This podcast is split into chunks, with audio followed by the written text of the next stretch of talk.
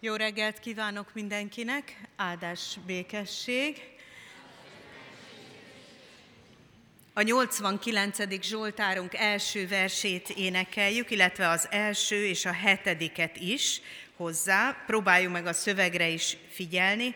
Nagyon sokan szépen idéztek belőle tegnap is, úgyhogy remélem, hogy énekelve is ugyanilyen szépen fog menni. Az Úrnak irgalmát örökké éneklem, az első és a hetedik vers. Hajtsuk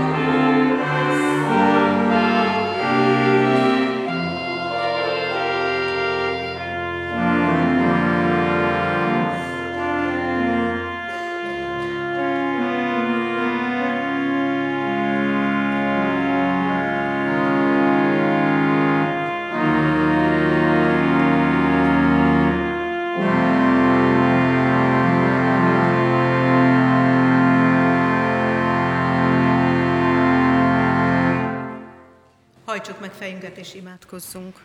Drága Úrunk, köszönjük neked, hogy ezt a reggelt itt kezdhetjük a Te templomodban.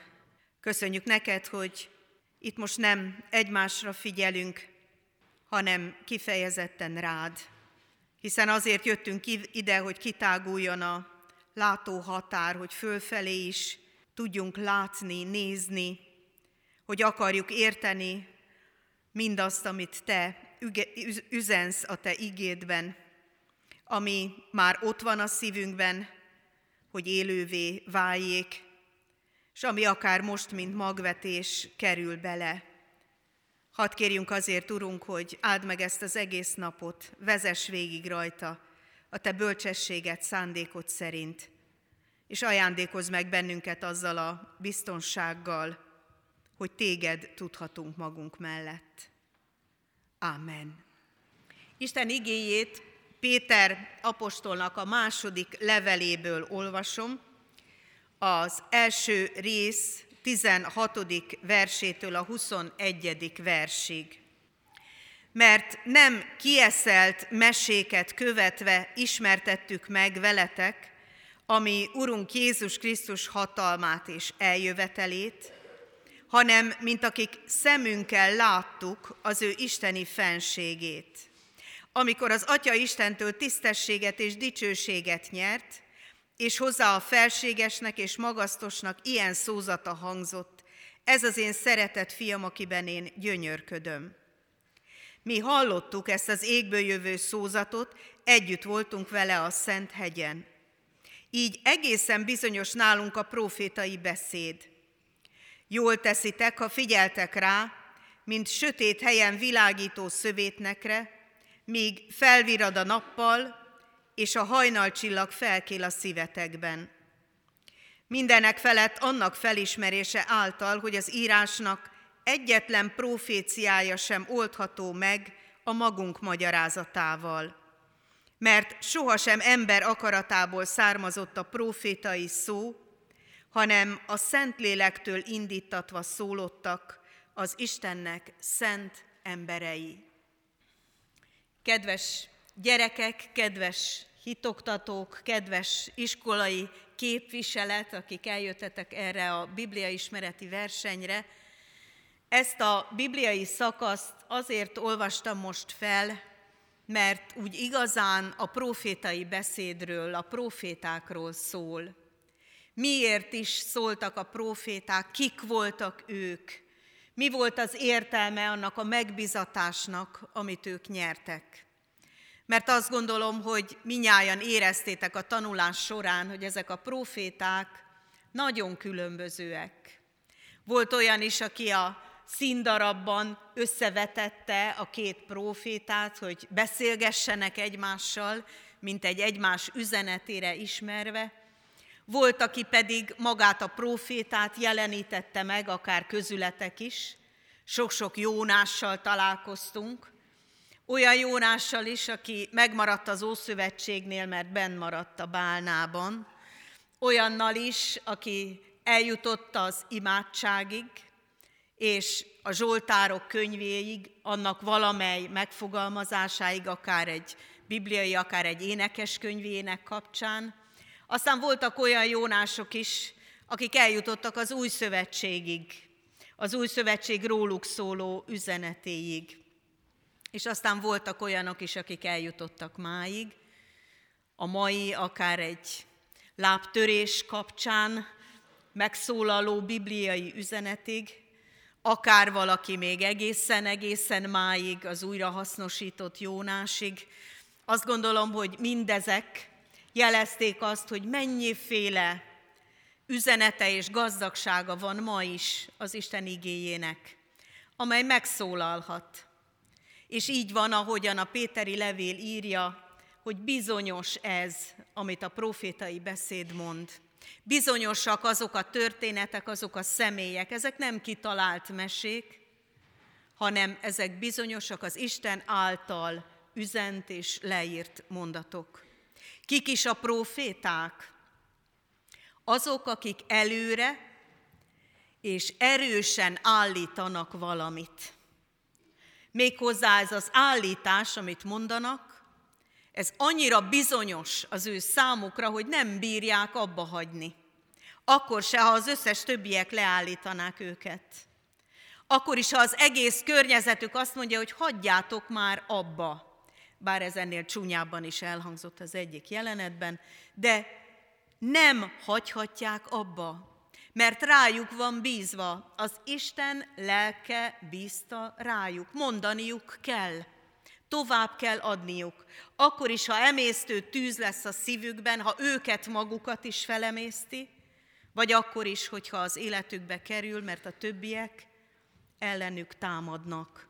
Mondaniuk kell, nem tehetnek mást. Erős állítás a profétai szó. És nagyon lényeges az is, hogy ez a profétai szó nem őróluk, nem a népről szól valójában, hanem mindig az Istenről. Mit akar az Isten? Mi az ő szándéka velünk? Mi az ő szándéka az emberrel, az emberiséggel? Ezért nagyon lényeges, hogy tudjuk, hogy több mint 6000 profécia van a Bibliában. Nagyon-nagyon sok. Ezek közül több mint a fele már beteljesedett, mert Jézusra vonatkozott, vagy akár rögtön beteljesedett, ahogyan láttuk Jónásnál is, még 40 napot se kellett várni rá, és Isten akarata és szándéka megvalósult. Azt gondolom, hogy nagyon fontos, hogy tudjuk, hogy a profétai szó Isten szava. És ez az isteni jelenlét biztosítja a számunkra, hogy ma is fontosak számunkra ezek a szavak. Hogy lehet ma is Jeremiás szavait idézni. Hogy lehet ma is kiállni Dániellel együtt bizonyságot tenni. Mert az ő profétai szavuk, az ő életük arról az Istenről tesz bizonyságot, aki semmit sem veszített. A hatalmából, az irgalmából, vagy a jelő, jelen valóságából. Most is ugyanúgy munkálkodik. Itt is, közöttünk, bennünk is. Miért szóltak a proféták? Mert Isten rájuk bízta. Miről szóltak a proféták? Istenről szóltak a proféták. És vajon mi mit kezdünk a profétai szóval? Azt mondja Pál apostol, hogy egészen addig kell a profétai szóra figyelni, amíg az Isten világossága, amelyet ők képviselnek, mint világító lámpások, belülre nem kerül. Azt mondja, amíg fel nem kell a hajnalcsillag a szívetekben. Azaz, amikor a profétai szó kívülről, a hallomásból bekerül, és elkezdi mozdítani az életünket. A hajnalcsillag a Bibliában, ezen a megnevezésen, ahogy itt szerepel, ez a foszfórosz, azt jelenti valóban szó szerint, hogy hajnalcsillag. A görögök így hívták a hajnalcsillagot, hogy foszfórosz.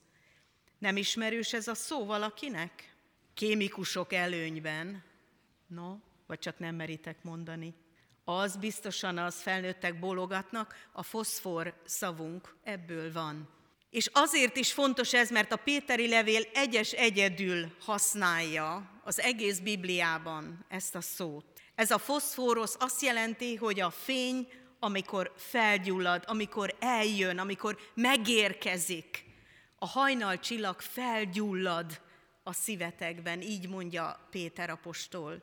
Hát nem tudom, kinek került belülre a profétai szó. Ki az, akinek ott a saját szívében, a saját lelkében, és azért láttam egy-két arcot, láttam egy-két mozdulatot, amire én azt hiszem, hogy belülre került. Amikor, amiből én azt hiszem, hogy, hogy megérkezett ez a profétai szó, és magatokkal viszitek már, nem csak ide a versenyre, hogy számot tudjatok adni, adni róla, hanem az életetek mindenféle helyzetében eszetekbe juthat.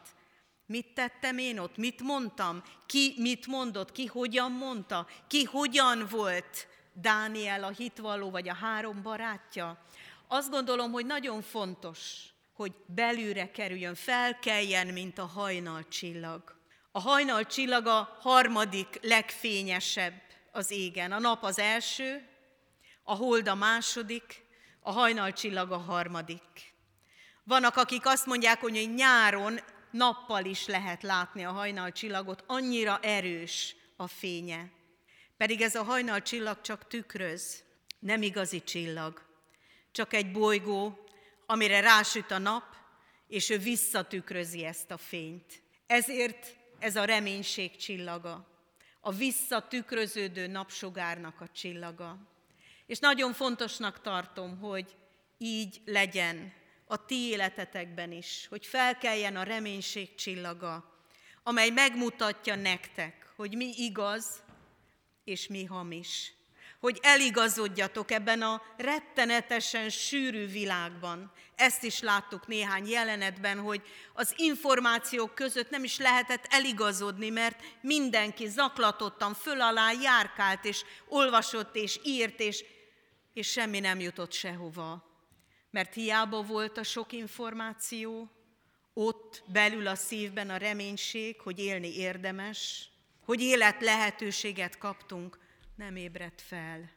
Ezért nagyon lényeges, hogy úgy figyeljünk a profétai szóra, mint amire várjuk, hogy bennünk is ott belül felkél, és olyan reménységet ad, ami elvehetetlen lesz bármilyen körülmények között. És erre hoztam nektek én is egy szimbólumot.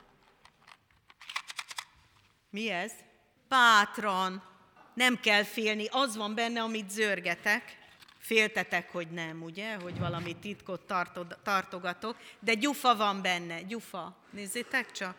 Mit ér ez a gyufa? Értékes? Valaki rögtön rázza a fejét, mert biztos úgy hangsúlyoztam, hogy arra azt kell mondani, hogy nem. Ez a gyufa nagyon törékeny, kis egyszerű, ugye van itt egy kis foszfor, bár lehet, hogy most már ez nem foszfor, nem tudom, hogy van ez a dolog.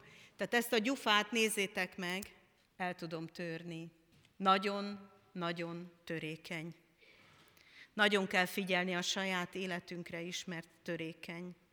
Nem tudjuk, hogy egy-egy szóval, egy-egy mondattal kinek mit okozunk, vagy nekünk mit okoznak. Nagyon könnyű eltörni. De a gyufa lényege mégsem ez, hanem az, hogy mit csináljunk vele,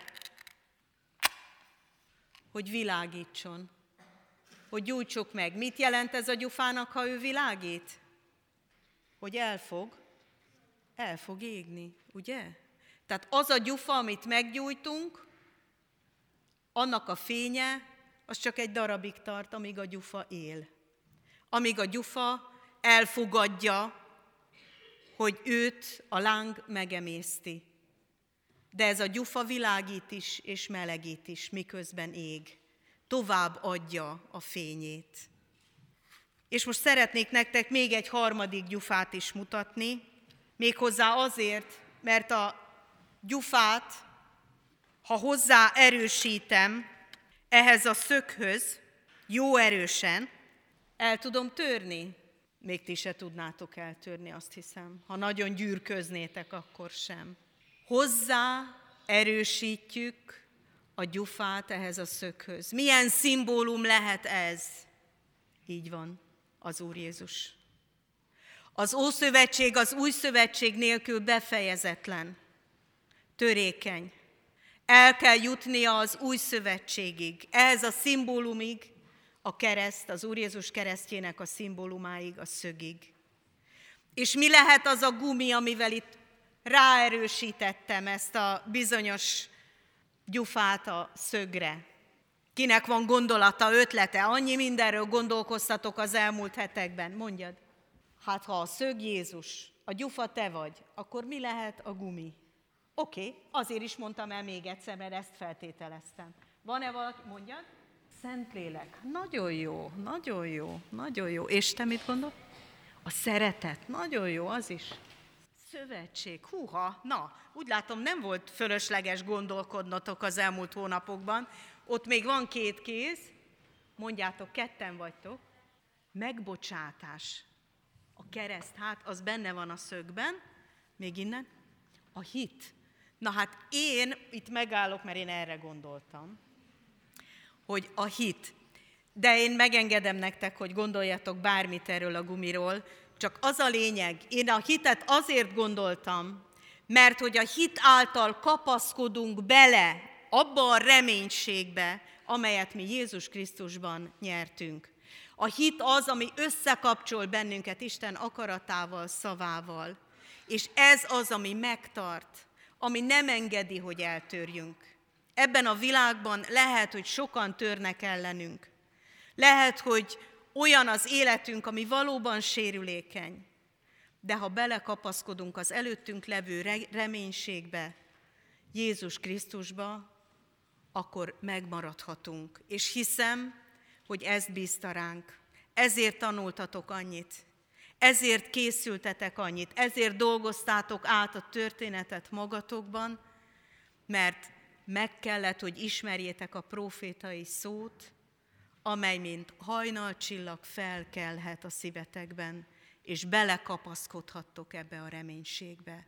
Amen. Hajtsuk meg a fejünket és imádkozzunk.